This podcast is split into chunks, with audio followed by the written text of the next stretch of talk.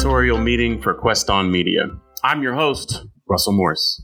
That was very exciting, Eming. Before we get down to business, I have to say it's all very new, just so our listeners at home know we've got a new software that's got a countdown. It's very dramatic. And then you hear the music instead of editing the music. And I, you know, I also, as our listeners should know, this is my first show in a while. I've been away. I'm sure people missed me. Guess I'm, who's back? I'm, I'm glad Back to be again. back. I missed everyone back. else. Uh, friend. Ex- nice. Thank you. See, we can I use did it the for Raymond audio. too We can week. use the audio for Eminem. Just like pop No, we're Eminem. not. We're not getting sued. I'm not getting sued. You'll I get don't, sued. I don't think Eminem's going to sue us. He seems like a nice guy. maybe, maybe whoever owns those tracks. Um, okay, I cannot think of a, a more exciting uh, return to the show for me than a conversation uh, about a new film. Which, first of all, for the past year and a half, we haven't really had quote unquote new films. We've had, you know, you stream stuff at home. They're kind of, you know, as Mulan came out, you know, but this really feels like the first time there's a movie that's out that you can see it in the theaters and it'll make a difference. You can also watch it at home if you want. The movie I'm talking about is In the Heights, which is the musical film that was recently released. This was uh, Lin Manuel Miranda. Of course, we all know him from Hamilton, but before there was Hamilton, there was In the Heights, uh, which was a Broadway hit. And they talked about making a film version for years. They finally made it. It was on hold because of COVID. Now it's out. So much to discuss. This this film gives you an opportunity to talk about race, to talk about class, to talk about place, uh, and also to talk about um, did Lin Manuel rip himself off, uh, all, taking all the songs from In the Heights and basically just changing the words for Hamilton? But that's a different conversation that I'm going to have to check in with Geek Force about because, as you know, I was a guest on Geek Force and we discussed Hamilton, and you know, I, I was never invited back. But the real the real reason I'm excited is because this uh, film gives us an excuse and an opportunity to welcome an old friend of the show and an old friend of ours, Albert Felipe. Albert, welcome to the show. Thanks for being here. Here. Oh no, thanks for having me again. You guys are fucking awesome. So love it. Thank you. Thank you. That's always nice to hear. Uh, so there's a very specific reason that I think you're the best person to talk to about this show and about this film. Um, because Washington Heights, where the film is set and where the musical is set, is your neighborhood. That's where you grew up. That's your community. That's where you're from. It's a place that you love. It's a place that you represent. It's also a place that you've studied historically. So you have all kinds of background. Uh, so I expect that we can have a, a very textured, intricate conversation about this film uh, that goes further than just the music, just the acting, just the plot, just the storyline. Um, so let me start off. First, I'll say this: um, I saw In the Heights uh, on Broadway when it was out. I was uh, lucky enough to get tickets and go see it, and my memory of that show was that I loved it. I felt I was really blown away, and the reason I was blown away is because I thought, wow. I always thought it would be really corny if somebody tried to do a musical that incorporated hip hop or lyricism in some way. And when I watched that, I thought, how did he do it? How did how did they make a musical that incorporated hip hop that didn't feel corny? It was very empowering, very emotional. I had a wonderful experience with it. Um, so I had some background going into this film. Uh, so let me ask you how much you knew about uh, the Broadway show, how much you knew about the film. Did you see the show uh, before? Yeah, yeah, absolutely. And um, um, I, I mean, like you, I think um, one of the things that I already had known before the film came out was that in the Heights came out, and I watched the play three times, twice in New York, once in San Francisco. So, you know, I was like, Wow, Deeply- not once but thrice. yeah, I mean, oh, because you know, and and I think. Um, you know, as I as, as, I- as I kind of like mentioned to you guys, uh, I'm just a person who just, you know, of course, where you come from and where you're born and where you're raised, you see it on a screen, you see it in a play, you hear it anywhere. You know, it's kind of like a fucking bat signal, uh, bat signal. You know what I'm saying? It's just like, of course, I'm going to go ahead. I'm going to go check out what they have to say. What is it about? What is all this, right? And the simple fact that you know it was written by this kid who lived in the Heights almost had kind of like that man let's let's see what kind of story this guy's going to say right and that on top that it was a musical that you know we were just like okay you know let's see what this is about but let me tell you something yeah, I mean, the, the first time I saw it, fell in love with it. The elements of hip hop, when I can go ahead and I can just like just really pinpoint where some of these lyrics were pulled from, what songs I identified with, you know, the whole Latino Caribbean, just the whole idea of pride and culture all around. I mean, it sold me. It sold me from the beginning to end, right? Um, and mind you, when the teaser came out for the movie, remember we are in the middle of COVID when this comes out, and I remember I was there with my wife, and and, and you know the the first trailer hits, and it was almost like I lost my breath. There was a tear in my eye because I was like, "Holy fucking shit!" Right? So that's it. Like it's happening. It's happening, right? it's like holy fucking shit. And you know, I think like at the end of the day, um, yeah, I, I, I and you know, yes, I had the opportunity to watch it at home, but what did I do? I actually took advantage of one of the theater's opportunities where you can rent a fucking auditorium for a theater. And I just invited my friends from Washington Heights who live in the Bay Area and my wife's like wow. little cousins and everything to go watch it. And that's what we did because at the end of the day, it was a big event for me because it was my home. Yeah. That's really what it is. Yeah. Yeah. I'm impressed renting out the theater. That's that's next level, dude. That I mean, I, uh, but, but, I, but if anything merits it, it merits like you know, you know where you're from, right? Course. Like I think like shit, it's an investment. It's like it's my neighborhood. I know that what, whatever the fucking production costs were in this movie, I'm fucking gonna go ahead and I'm gonna show by contributing to it by buying my fucking ticket. you know yeah. And, yeah. and that's and that's where well, interesting. Yeah. Yeah. It's a good point. I like that you use the phrase bat signal that like depending on where you're from, if that place is being depicted, you have to go see about it, right? So as you know, I'm from San Francisco. You know, I live in New York. Um, yeah. you there, Albert? Okay, I'm cool. here. Um, and anytime a movie comes out that's like, oh, this is the San Francisco movie, and I, maybe maybe San Francisco people are more. We're always like, oh, you're not going to get it right. You know what I mean? Like, oh, they, you know, you watch the trailer, you're like, oh, they chose the wrong song, or you know. Mm-hmm. And very recently, I mean, I guess recently to me, a couple years ago, um, that film, The Last Black Man in San Francisco, came out, and everybody I knew from San Francisco was like, "Oh, we have to, you know, we got to make sure they got it right." I was blown away. I, I really was very touched. I felt like it captured the city and experiences of people who were from the city in a way that I'd never seen before, even cinematography and the music. So I'm trying to put myself in your position uh, because this was filmed largely on location. I mean, I, I recognize places. I, I lived in the Heights you know, briefly. I'm not from there, but I recognized uh, locations. Yeah. So my my first set of questions has to be to the person who's from Washington Heights. The level of accuracy. Were you looking out for things where it's like, oh, that street corner is you know the wrong place around from here, or this person's accent sounds fake, or not that not to knock it, but I'm curious. What did you think of the uh, authenticity? Did they just completely nail it as a production, or did you find yeah. little things that you might have changed? Well, I wouldn't be a good uh, New Yorker slash Washington Heights res- resident if I, I didn't knock it. And part of the reason why, you know, I think like I took my friends that we grew up together in Washington Heights and now in the Bay Area. So that way, when we're on, when we're in the theater, we're fucking yelling at the screen saying, Hey, that pump wasn't fucking there. Hey, what's going on with this? You know, I, like you could see those small little instances, of course. And, you know, as I, as I told you, I think like, um, one of the things that really drew on me was that it was filmed a block away from where I grew up. And in the screen, most of the time, you can see, you know, the school I went to for nine years of my whole life, right? Where I played on those same exact streets and everything. And of course, everything was, I was looking for all the little small details. I was looking for it. So I think, like, you know, that's the other part. The other part is just like, um, you know, the main character for me was my neighborhood. Like I know that I didn't really start listening to any of the like the dialogue or really listening to the music as I already had. But like you know what, every single screenshot was just like, oh my god, you know, this is the street where me and my friends used to play on when we would have recess. And you know, one of my best friends just lived right across the street where they filmed that scene.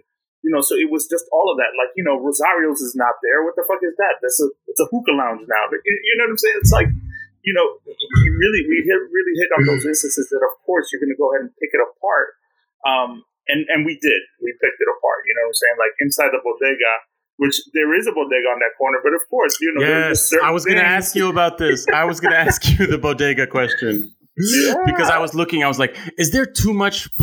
Did they put too much Bustelo behind the register, like just to like make everybody realize, like, oh, there's Bustelo on the shelf? Do you know what I mean? no, but that's exactly. but I, I, was thought. looking at like, oh, what, what actually? Yeah. Yeah, that's exactly what we were saying. No, we go ahead. Go like ahead. Yeah. Well, you know, we were just actually saying that in the theater. We were just like, oh, the Bustelo's not really supposed to be there. This is what really supposed to be there. You know what I'm saying? Where where it's like the phone cards to call internationally? Why are the bulletproof the bulletproof yeah, glass not behind, around yep. where the candies? You know, we're we're talking about also like um, you know in that in that specific bodega where they filmed right where in that corner right because uh, you know I don't even know if that's the actual inside of it but in that bodega um so I used to buy the best chicharron in there you know what I'm saying and it would be under this little heat lamp right and you know he'd have like pastelitos and all that shit and then here's the other part as I got older liquor stores in New York, you know, close at 12 o'clock. So to get hard liquor, right, after 12 o'clock was going to be hard. That store right there, you just had to see El Primo, who was usually with the bodeguero there because nice. they would close late, and he would go ahead and he would sell us like hard liquor, pretty much knowing that he was nice. just uh, jeopardizing everything. But, you know, again, these are stories that I knew and I grew up, but seeing them on the screen, of course, it brought up all those memories. But again, I mean, it was just really nice to just see it there. You know what I'm saying? Yeah, yeah. It it really felt like they took a lot of time and care and attention to get those yeah. kinds of things right. And I Absolutely. knew that people who were from there and people like you would be able to scrutinize and maybe find little tiny oh, things, oh, yeah. but for the rest of us, it really felt like a, a purely authentic representation of that yeah. place, at least you know physically. Yeah, no, um, I, will tell you. You know, me personally, I looked at that bodega and I thought this, this bodega is very, very well lit. First of all, yeah, is like the brightest, clearest bodega I've ever seen. It was also so clean. I mean, sparkling clean. Yeah, that's right. Uh, and, and, no cat. Where, where was the bodega see, cat? It could have been a character. That was my point. I was just like, you know what? I didn't see the bodega cat. I didn't see my chicharrones. I didn't see the milk crates. I didn't see the things that I know that really represented. But again, as I said, I think it's Hollywood, right? They're going to go ahead. They're going to tailor to, to certain specific like um thing. But but you know what? One hundred percent giving him kudos for trying to keep the the neighborhood authentic. You know what I'm saying? Like again, I think like they did a really good job of that. I mean, the scene um, where they filmed in uh, Highbridge Pool, which you know a lot of people don't know, but Highbridge has an Olympic size pool, right? And and let me tell you something. You know, when I looked at it, I was like, damn, they really hardly really touched this thing. You know what I'm saying? Like, I, you know, you could tell like, you know, there was some added like, you know, CGI elements to it, but not on the aesthetics. It was just like everything was there. And, and, and I remember running around this, in this pool and, you know, it, and, and it's really nice because I was like, yeah, they really did a really good job of trying not to like touch it too much aesthetically, you know? Yeah. Yeah. I am curious, um, since you've seen the show three times, I've only seen it once. I still picked up on uh, some differences, right? Some changes. Some of them, I guess, they made just because it makes more sense for storytelling. You know, like um, there's this framing device where Usnavi start, starts out the show by talking to these little group of kids, and he's basically narrating it. That wasn't in the original show, but that's fine as a, as a framing device. I don't think that was too consequential. And man, um, they killed. But there were Nina's other mom, elements or other Yes, exactly. Nina's mom was a character, and I think one of one of the most curious things is the you know the relationship between Nina um, and uh, God. Now I'm now I'm blanking on his name. Who's the guy that uh, that Nina was Benny? going out with her her romantic yeah, Benny.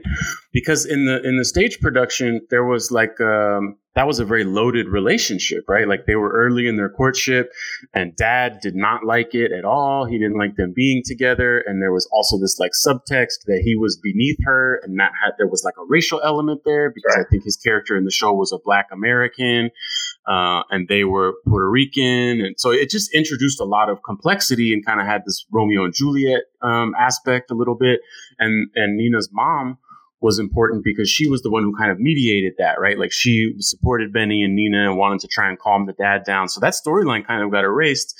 And I thought, you know, it's not a major change. It's I'm not like a fanboy who's like, oh, you can't make changes. But I thought the complexity, at least like uh, racially, about that relationship would have been interesting to explore. But it might have just been too hot to handle. I wonder. I wonder what your thoughts are about that. So, so you know, um, two things, and you made this point earlier. You know, before the movie had come out, you know, a couple of me, my um, childhood friends uh, who are friends on social media, we go ahead and um, we're like, you know, are you excited? Or you know, and everybody's like, yeah, kind of, but you know, this is not going to be the Washington Heights we know, right? And then I remember like there was also a conversation like, yeah, but you know what? If you really remember the Broadway play, how does it really translate well for a major motion picture, right? So I was, I thought that was really interesting too, because as you're mentioning, um, if you look at the play and if you would have just done a direct to like the movie, I don't think it would have worked in a lot of areas. And I think the relationship between Nina and Benny, while it was, you know, again to me, it, it, you know, those were really important elements that I was like, okay, you could have kept that in. But I think the tone of the movie, what that we're going for, wasn't going to be something that was going to dive too deep because I think the movie represented something a little bit more other than just like real social justice issues, right? Which is why I have a lot of beef with some of the comments that are coming out, but that's a whole nother story. But I think this is where it is. I think like um, the play, and you know, traditionally plays are meant to go ahead and really draw on these really hard issues, right? But I think as a movie, I think like um, if it would have taken those tones, it wouldn't have been kind of like this, you know, really optimistic, positive, really pride and proudful focus really type of movie. I think it would have changed it a bit. So I understood that, right? And and as you mentioned, you know, they changed up some of the lyrics, right? Um, I think uh, in '96,000 um, there was a reference made about like being a caddy, and I, I forgot which what it was exactly, but I they included Tiger Woods in there, and I was it like, was, oh shit, it was Trump. Yeah, right. It was it was Trump. They changed it to Tiger Woods because it was Donald Trump. Yeah. Oh, they were like, I'm going to have so much money that you know Donald Donald Trump's going to be my caddy, and we're like, no, we can't have any Trump references. Although that still would have worked, I thought, as a line. It still yeah. would have worked. Well, they changed. Think- they changed another line that was like, uh, I mean, I don't know, pretty clearly like racist. It was like a joke about. Um, uh, like Asian last names in, in, the original show. It said oh, something like, right. you know, I've got that's more hoes. Yeah. I got more hoes than a Japanese phone book or something like that, which yeah, I think, right. wow. yeah, that's I mean, right, yeah. obviously it was the right move to take that out. Uh, but it's it's also funny to funny to think ten years ago on Broadway we were just like, oh yeah, that's a funny you know throwaway line or something. Yeah, you know? but that's that's um, exactly um, my point. Were, think, yeah, yeah, yeah. Yeah, I mean, I, I, think those were smart, and the Trump thing, who cares, whatever. But it's obviously a smart and necessary change to pull to That's pull that out. But That's that was right. kind of a minor, That's a right. minor tweak. Right. Some of the other changes, there's one. This one is so minor, but you're, I think, one of the only people I can ask about this because I've asked a bunch of other people and nobody knows. So towards the end, you know, after the blackout, um, you know everybody's tired and laying around and beat down and sad and they have that whole number to get everybody fired up again right. Right? and i think it's like a it's like a salsa number and at one point they do this kind of like um, roll call where it's like oh where are you from you know and there's like a whole group of people with like cuban flags and they're like oh you know cubano you know and then there's there's like a dominican contingency and a puerto rican and colombian yeah. And I think this was the first, this is a new addition, but please tell me there was a Mexican contingency in that scene in the film, which I do not think was in the original. And that's because that's a, a change in New York City. It'll surprise people from California. But, you know, when you look at, uh, you know, uh, uh, groups of immigrants in New York City, um, Mexicans at, in, in large numbers are relatively recent, particularly in Washington Heights. That's so right. please tell me, did you notice that? And do you think it was a recent addition to um, include uh, the Mexican group? So, so from what I remember, right? Uh, the Broadway play, it wasn't there, but the flag was there, right? Lyrically, I don't remember it. Lyrically, I don't remember it because I think, like, at the end of the day, you know, again, I think, like, you know, it, it was something that I didn't pick um, on at the beginning. When I saw In the Heights in um, San Francisco, I did see a bigger flag, which was awesome. right? and, and and here's the thing, and I and I was I was, I was with a couple of friends, and they said they said that they did include some lines in a song, but I'm not going to say it was going to be um, Carnaval del Barrio. But I was like, man, I didn't even pick that up. So here's the thing. So it seems like there was an evolution going forward as this thing got bigger. right? So yeah, yeah, it, it, made sense because yes. I mean, I, think- I, I, thought it was cool to see. I mean, I'm I, ever since you know I, I moved to New York many many years ago. I was always on the lookout. You know, I'm Mexican. I'm from California. Where are the Mexican yes, people in New York? Right. Where you know where are my people? and it's very different, you know, because uh, in terms of like immigrant groups in California, it's very dominant culturally. It's very dominant, and here it's not the same. You know, most people who are Mexican immigrants are from Puebla, which is like a very specific region, mostly indigenous in Mexico. But when I was living in the Heights, I started to notice those numbers growing. There was a carniceria all of a sudden. There were, you know, little little cultural elements where I could tell, like, oh, you know, we're here, we're yeah, here. But it, it, felt new, and I thought it was kind of a cool addition yeah. to include that that scene as kind of a demographic shift, you yeah. know, in that community. I think I think so too. I think like you know. Um, when I went back home and I lived back home for another five years, um, uh, the Mexican community grew significantly. And in the Heights, you know, it was really cool to see kind of like, you know, we did have, you know, our carnicerias, but here's the thing, you had taquerias popping up here, there, here, there. And then I, so the last time, uh, about like three years ago, I lived on 183rd and um, St. Nicholas, which is like right uh, across the street from like uh, La Casa de Mofongo, which is a big restaurant over there. And here's the thing: across the street was this Mexican guy who had um, who who was making traditional like um, uh, tacos de al pastor with the pineapple, which so you know very specific yeah. to the region, and he had it on a spit just like you know they had like a, like like they do like Greek gyros, and I was like I only seen this shit in, in fucking California. Mm-hmm. And when I saw it in the Heights, I was just like, "This is fucking yeah. awesome!" Because now, you know, it just showed that you know mm. the diaspora just lot, like a lot larger. You know, so I think like yeah, I, I would yeah. agree. Like you yeah. know, it wasn't in the Washington Heights where I grew up. Most of the Mexicanos that I knew growing up were working with my dad in factories downtown. You know, but did they live in mm-hmm. Washington Heights? No. Did they have businesses in Washington Heights? No. But um, definitely now there's just yeah. much more of a, of, of, you know a blend of just like a lot. You know. Yeah. I uh, one of the other changes that was significant. It's not really divisive, but I do want to talk about it. Um, is that as you mentioned earlier, there's a lot more um, social justice, like very, very clear and transparent references to immigration um, and like microaggressions. Right. I remember in the original, you know, Nina is all stressed out because she's she thinks she's going to get kicked out of school because she wasn't doing well, right? Like her her grades were slipping or something. In the in the film version, she cites as her reason for wanting to leave a number of different microaggressions. Like her roommate accuses her of stealing something, and she's at a dinner, and somebody thinks that she's a server. You know, so that was a shift, and that's kind of its own thing that that we can talk about.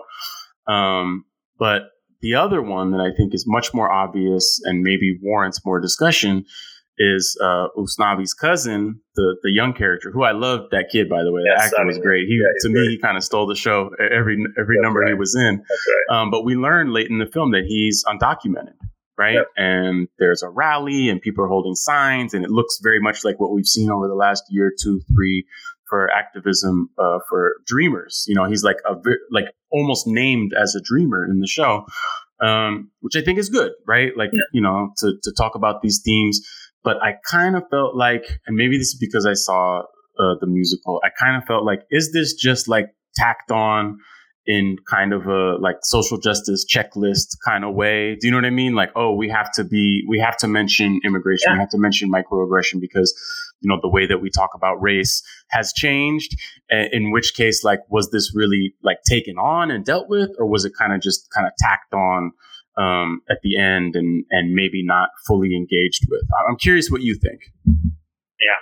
Um, no, I really think that that was just like addressing, you know, the time. It, I I do feel it was tacked on. I do feel like you know, if you're talking about Latinidad and you're talking about just like immigration and just immigrant population, I felt like, you know, you did have to tag that on. Now, mind you, um, I did work for a nonprofit organization just on that same street, right? Uh, before I came back to the Bay, where you know what we did have a really big pool of undocumented. Okay, and and here's the thing: like we were even being trained on if the feds come, what we should say, how we should lock the doors, how we should guide everybody to leave. You know, so to to be real with you, you know, um, as a community, I felt like this was the first time while I was working at an organization that I had seen that type of, you know, um, um, uh, real call to just really protect like undocumented people. And dreamers, I think, like uh, again, I don't think that's the same experience that I grew up seeing. Right? It was only until I came out to California and working with a lot of young people that I really got to really understand how this was having an impact to everybody. Um, I mean, not to say who had it worse, but you know, the, the undocumented people that I grew up with were deported because of drugs. You understand what I'm saying? So here's the thing. So it wasn't like, you know, let's try to keep them. It was just like, no, they fucking got booted out and they're not coming back. You understand what I'm saying? So it, it so there yeah. was a very big criminal element to deportation, and that's how we viewed it because you know, in the 80s and the 90s, deportation to us wasn't like ICE coming in and raiding. No, it was like NYPD and like, you know, drug task force locking people up yeah. and then putting them in, in a detention center. And then we didn't see them until they gave us a call from Dominican Republic. You know what I'm yeah. saying? And actually, just to give you a, yeah. there's a cool movie called La Soga about that shit, which is ridiculous because it was, just, but anyway, but that, it really speaks on this yeah. whole population of Dominicans that were deported because of that. So yeah, so yeah, the, the, the issue of the Dreamers, I think, is just like something that was tacked on just to go ahead and provide kind of like that that awareness, right, to show that we're we're mm-hmm. included, like yeah. we're including I mean, everybody. In yeah. Yeah. ultimately, I felt like, yeah, this is important. This is a good addition. Um, I just uh, have noticed a lot just because they're, you know, now that we've uh, gone through the great awakening where everybody's kind of paying attention to these issues. Uh, like sometimes they pop awakening. up in a way where it just I mean, it needed a name, so I'm just I'm I'm gonna call it that. It did because you know what everybody says is like everybody says, oh, after this after this past year or ever since blank blank blank, you know, it's like we gotta call it something. So and you know, it's the Great Awakening. Let me borrow and it. Let me borrow it. A lot of really good things have come out of it. Please do spread it. I want to be the person who originated that phrase, and, and uh, once the history books are written. so now that we have the Great Awakening, which is wonderful because people are more clued into all of these issues about gender and about sexuality and about race and about criminal justice and police brutality and like everything. People are paying attention to this stuff in a way they never have before, which is wonderful. But also, very often in the culture, you'll see like a story where they like kind of tack something on a little bit without actually engaging with that material sometimes. And I got a little bit of that vibe here, but you know, I'm a little oversensitive. I'm always looking for stuff like that. Yeah. Um, my uh, my next question for you is just about the community itself as these characters relate to it, because this is something that I noticed that stuck with me, where most people's um, dreams. So much of this is about dreams, right? There's the the bars Sueñito, and um, uh, it's very very clear. Like you know, Usnavi has a dream, Nina has a dream, Nina's dad has a dream, um, and it seemed and Vanessa. It seemed to me that all of their dreams were like, I got to get out of the heights. Do you know what I mean? Like. Whatever I got to do, I got to get out of here. Usnavi wants to go back to Dominican Republic and open this cantina or reopen this cantina. Um, Nina's dad is like, you gotta, you know, get out of here, go to Stanford, you know. Um, and Vanessa is her dream is literally to leave the. She's trying to get an apartment downtown, you know.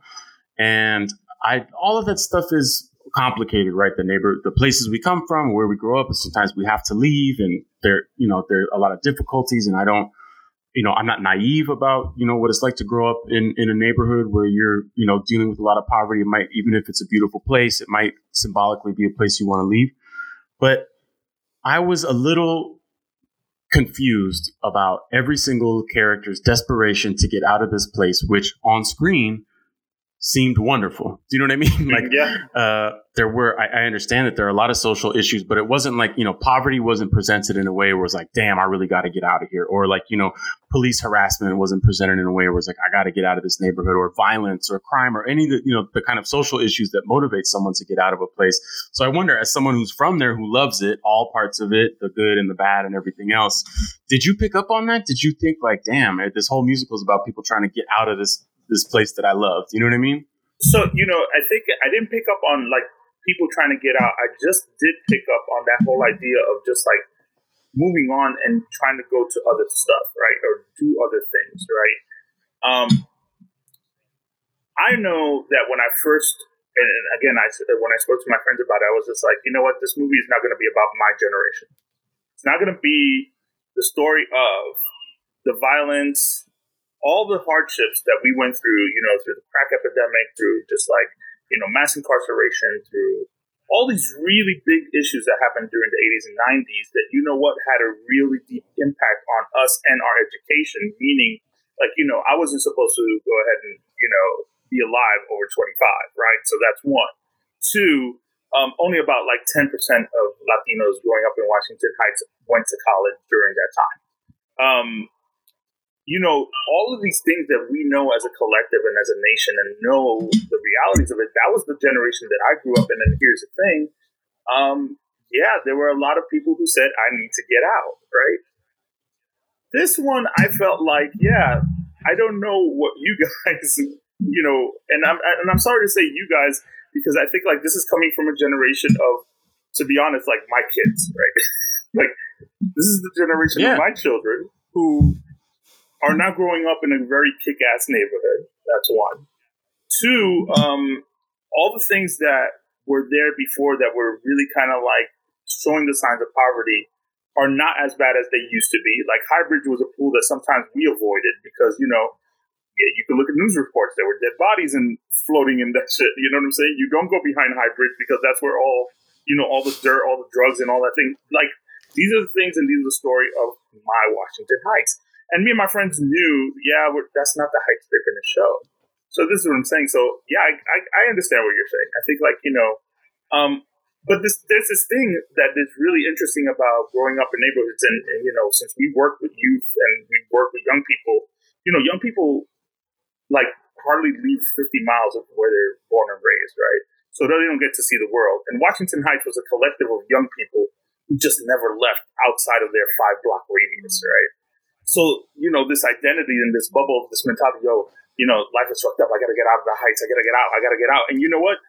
Still, till this day, like even my cousins, like you know, a couple of months ago, my cousin was we were on social media. He was like, "Yeah, we fucking grew up in the ghetto. This shit was fucked up. I'm so glad I moved out." And I'm like, "Dude, to be real, it wasn't really that that bad. I understand, but come on, it really wasn't. You know what I'm saying? So so I think like yeah, that still exists those elements of just like inner city youth who grew up in in their four walls of their community and not seeing the world, right?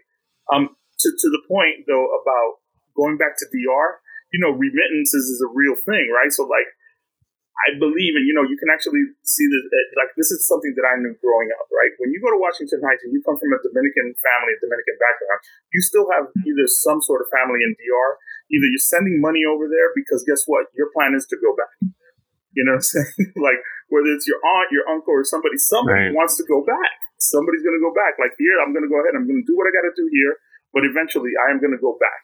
So I think like Usnavi's character had kind of like that element, right? and I actually kind of like it. You know, maybe I'm mm-hmm. just cheesy like that, but then you know, him finding himself not really having to leave to find that within him is just kind of like what I thought was a real positive message of what is a solution to what gentrification is, right?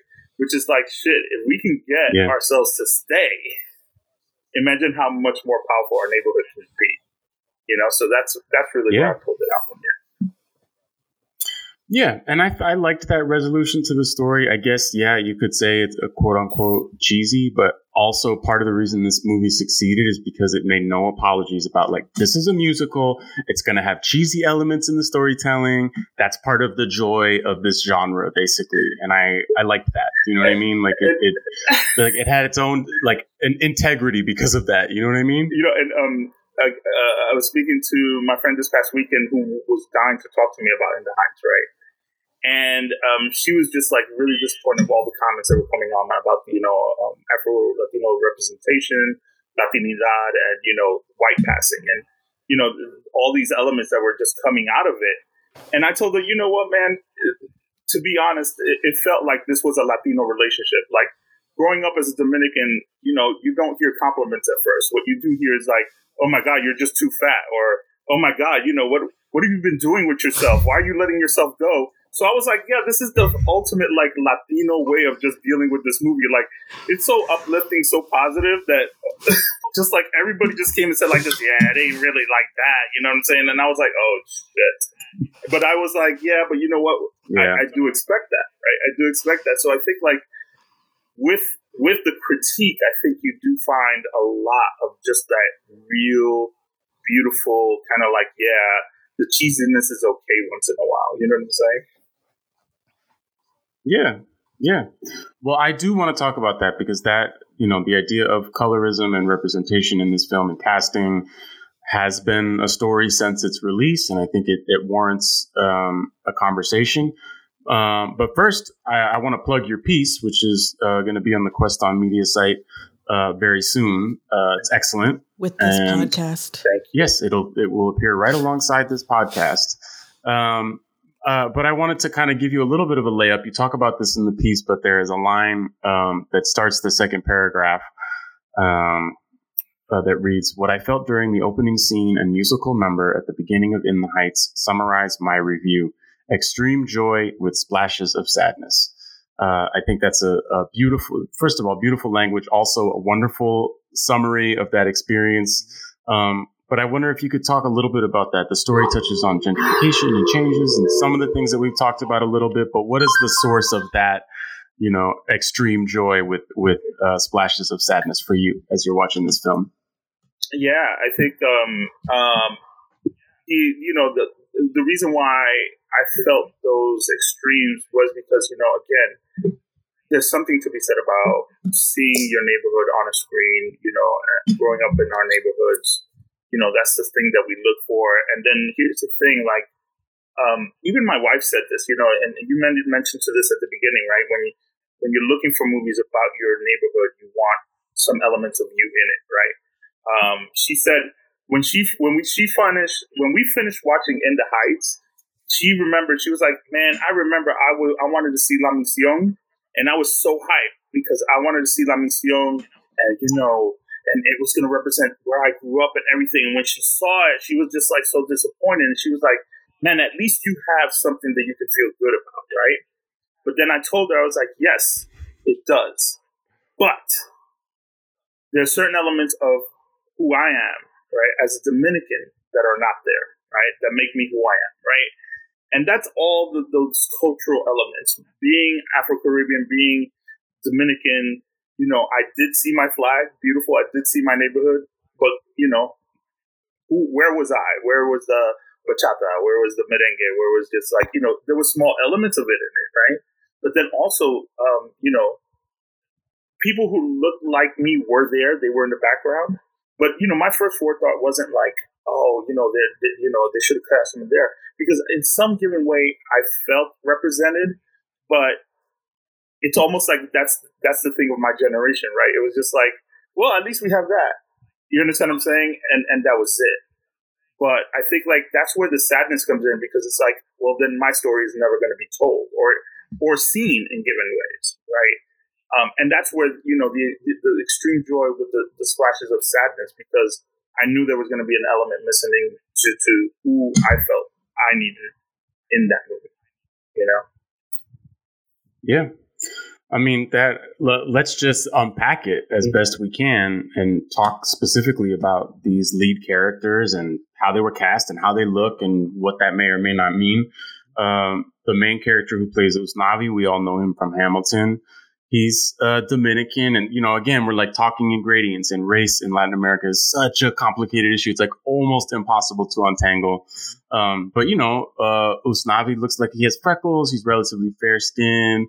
You know, he has like straight hair, whatever. That's kind of what he looks like. Not that he doesn't look like a Dominican, but there's lots of different ways to look Dominican, mm-hmm. as you know. Mm-hmm. Um, and then Nina uh, is Puerto Rican, and you know she has elements of what you would call like an Afro Latina appearance, you know, but is also very fair skin, right? Um, and then uh, Nina's dad, uh, Jimmy Smits, who's been around forever, um, you know, also has that kind of like wonderful uh, ethnic ambiguity that you know I've been relying on my whole life. You know, with the like what you're talking about the like white passing and stuff. You know, yeah. um, uh, and I think the the most uh, obvious character, I guess, the person that I kept thinking about is Vanessa, the the romantic interest for Usnavi.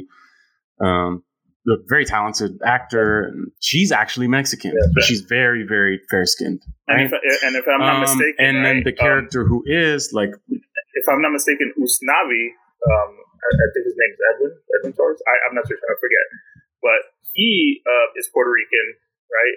And in, in real life, and I think Nina is Dominican in real life which I thought was interesting too. Right? So it's just like funny. Oh, okay. When you when you switched, really, nice. so I was like, okay, that's really, that's really interesting too. But here's here's to your point. I think like, um, if you've ever been to the Dominican Republic, which is very interesting, right? I think you do see that diaspora in such a wide range. Now, um, I have a first cousin who is white complexion, green eyes, blonde hair. Okay, and she is Dominican. She, her mother and father are Dominican, right? You, you know, you look at pictures of my mom and dad. My mom looks like she's from Spain. My dad looks like he's from Haiti. And here's the thing: when you're really looking at it, we're talking about complexion here. You know what I'm saying? We're talking about that, right? So what's really interesting to me, right? What's really interesting to me is just like, um, to me, growing up Dominican, I already see that, right? And I already understand that we have this whole spectrum of things, right? But I think like to somebody who doesn't know the culture, right? It's like you're looking for those identifiers. You're constantly looking for those identifiers.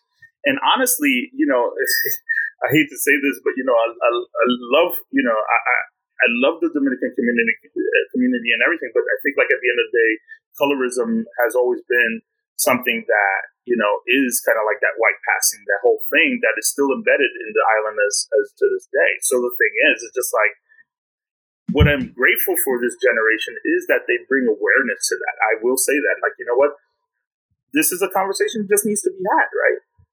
Is it the right room to have the conversation? Come on, it's a movie. Let's not really take it there because I don't want to politicize and racialize everything. I don't. I really don't. Like, sometimes I just want to sit down and watch a fucking movie and just say, hey, let's not politicize this thing. Let's not make it racial, right? But to your point, I think those are the, the things, those flashes of sadness where sometimes I think like, yeah, do I expect people to know better? Yes, I do. you know, like research it, look at it, you know, try to look at, you know, what this really means as far as like, yes, you know, there is a big like range of, of, of, of, of, of facial features and color and, and everything when it comes down to like identity of what a Dominican culture or Latino culture is in general. You know what I'm saying? But I think, like again, like you know, um, it's like weaponizing something that shouldn't be weaponized at this given point. Like this is just a movie for us to watch, right? But I think you know, yeah, it's it's it's. I, I don't blame some of them, but man, when you went after Rita Moreno, I was like this. I was like, come on, Rita, you're gonna really go ahead and go after Rita? Like, yeah, like you, you, know, now you're gonna go ahead and say that she, you know, she's doing the whole white passing thing, and I'm like, come on, man, you gotta give homage, you gotta give, you gotta give the OGs credit, you gotta give Lin Manuel Miranda credit. He opened up the door for Latinos and people of color in a in a realm that kind of like what Tyler Perry, right? Tyler, like when they told Tyler Perry, like you know, black people don't go to theaters. Tyler Perry said, boom, right? Lin Manuel Miranda was the same yeah. thing. It was like, yo, yeah. Latinos don't go to Broadway. Boom. And here we go. Like let's Watch. not let's not kid ourselves yeah. here, right? So yeah, that's what I'm saying. I think like, you know, it is it is it is an easy pick at that. You know what I'm saying? But I think like that's really where I feel like you know we need to just really kind of like understand that that happens. Yeah, well said. Eming, Eming, uh, were you coming to chime in? Yeah, Geek Force would disagree about the the Tyler. How about the they disagree about Just, Tyler Perry? Oh, yeah. They're not fans. Yeah, not Geek Force Just, is not fans of Tyler Perry. Great. Well, maybe that's the conversation I'll join. I'll come on to talk about uh, you know Defend Ma- Madea's Christmas or Madea's well, Halloween. That, that, they don't they don't agree that um that, that Tyler Perry brought people to the to plays. I don't know. They're just not a fan of him. Oh, okay. In general. Well, he's bringing Madea back. So noted. yeah, finally. uh,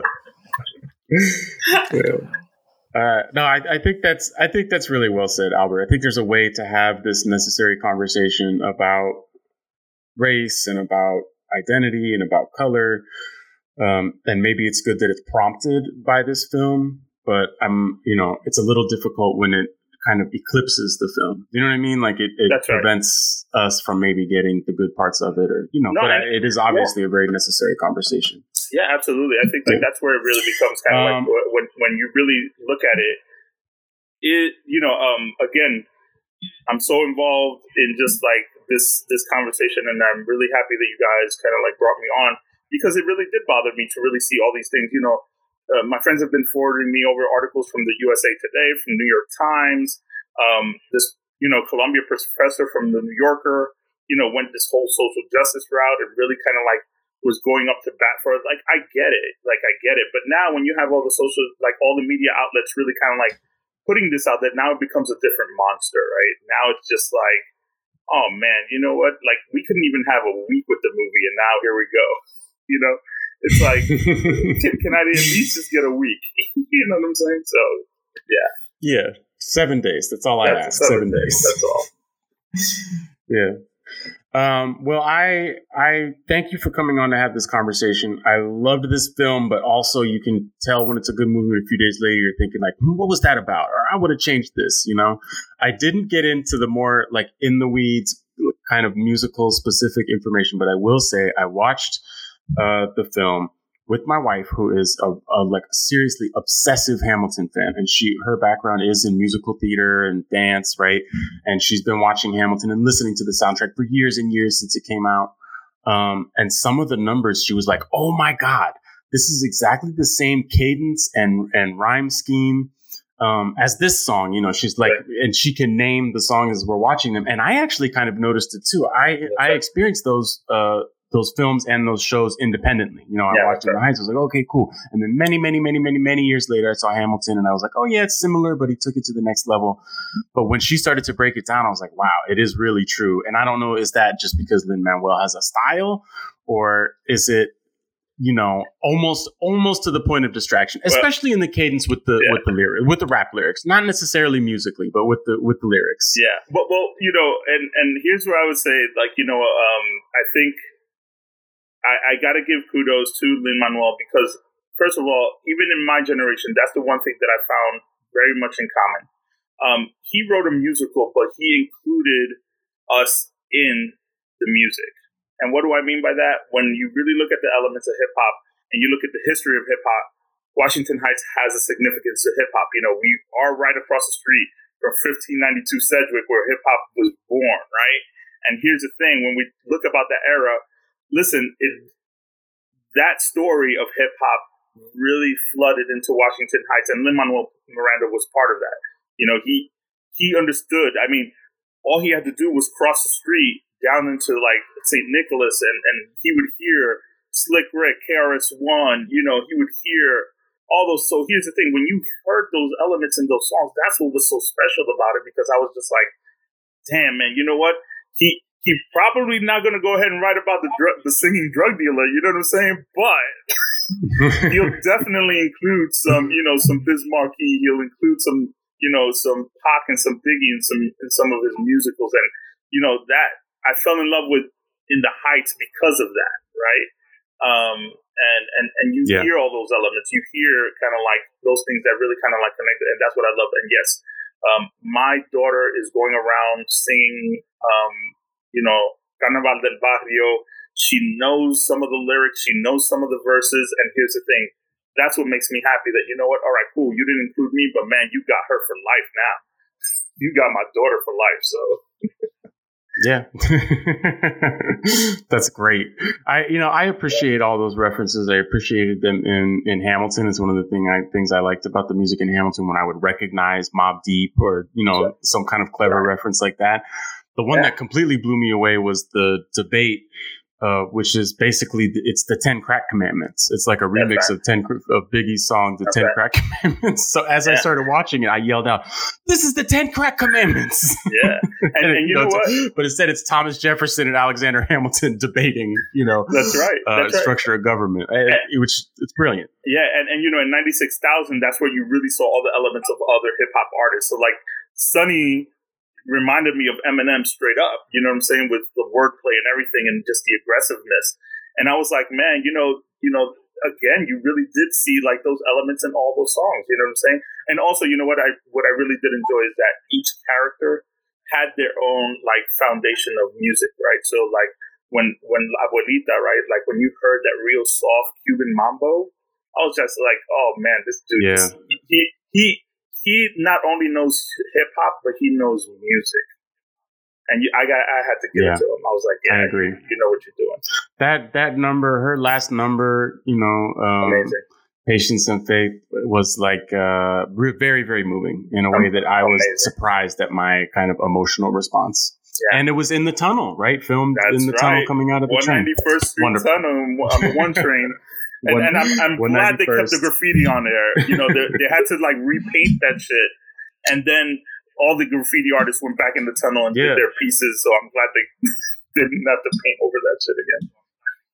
Nice that they made it. Yeah, no, yeah. I agree. Um, all right, I could talk about this for hours. Yeah, I can uh, too. But sorry, sorry, I appreciate you coming here. We'll have we'll have a part two on the phone uh, or whatever, just because there's so much more to discuss. But so thank you more. so much for coming to have this conversation with us. I love the film. It was very uh, enlightening for me just to hear from your perspective as a person who's from that neighborhood and from that community. Love it. Like I yeah, said, no, we'll continue you. this conversation, yeah, uh, you know, offline. thank you. Thank you. Uh, yes. And thank you as always to uh, our producer, Eming. It's good to be back, reunited, and it feels so good. Uh, thanks, of course, to uh, our listeners. And until next time, quest on, everybody. This episode of Quest on Media's Margin Call was produced in Richmond, California.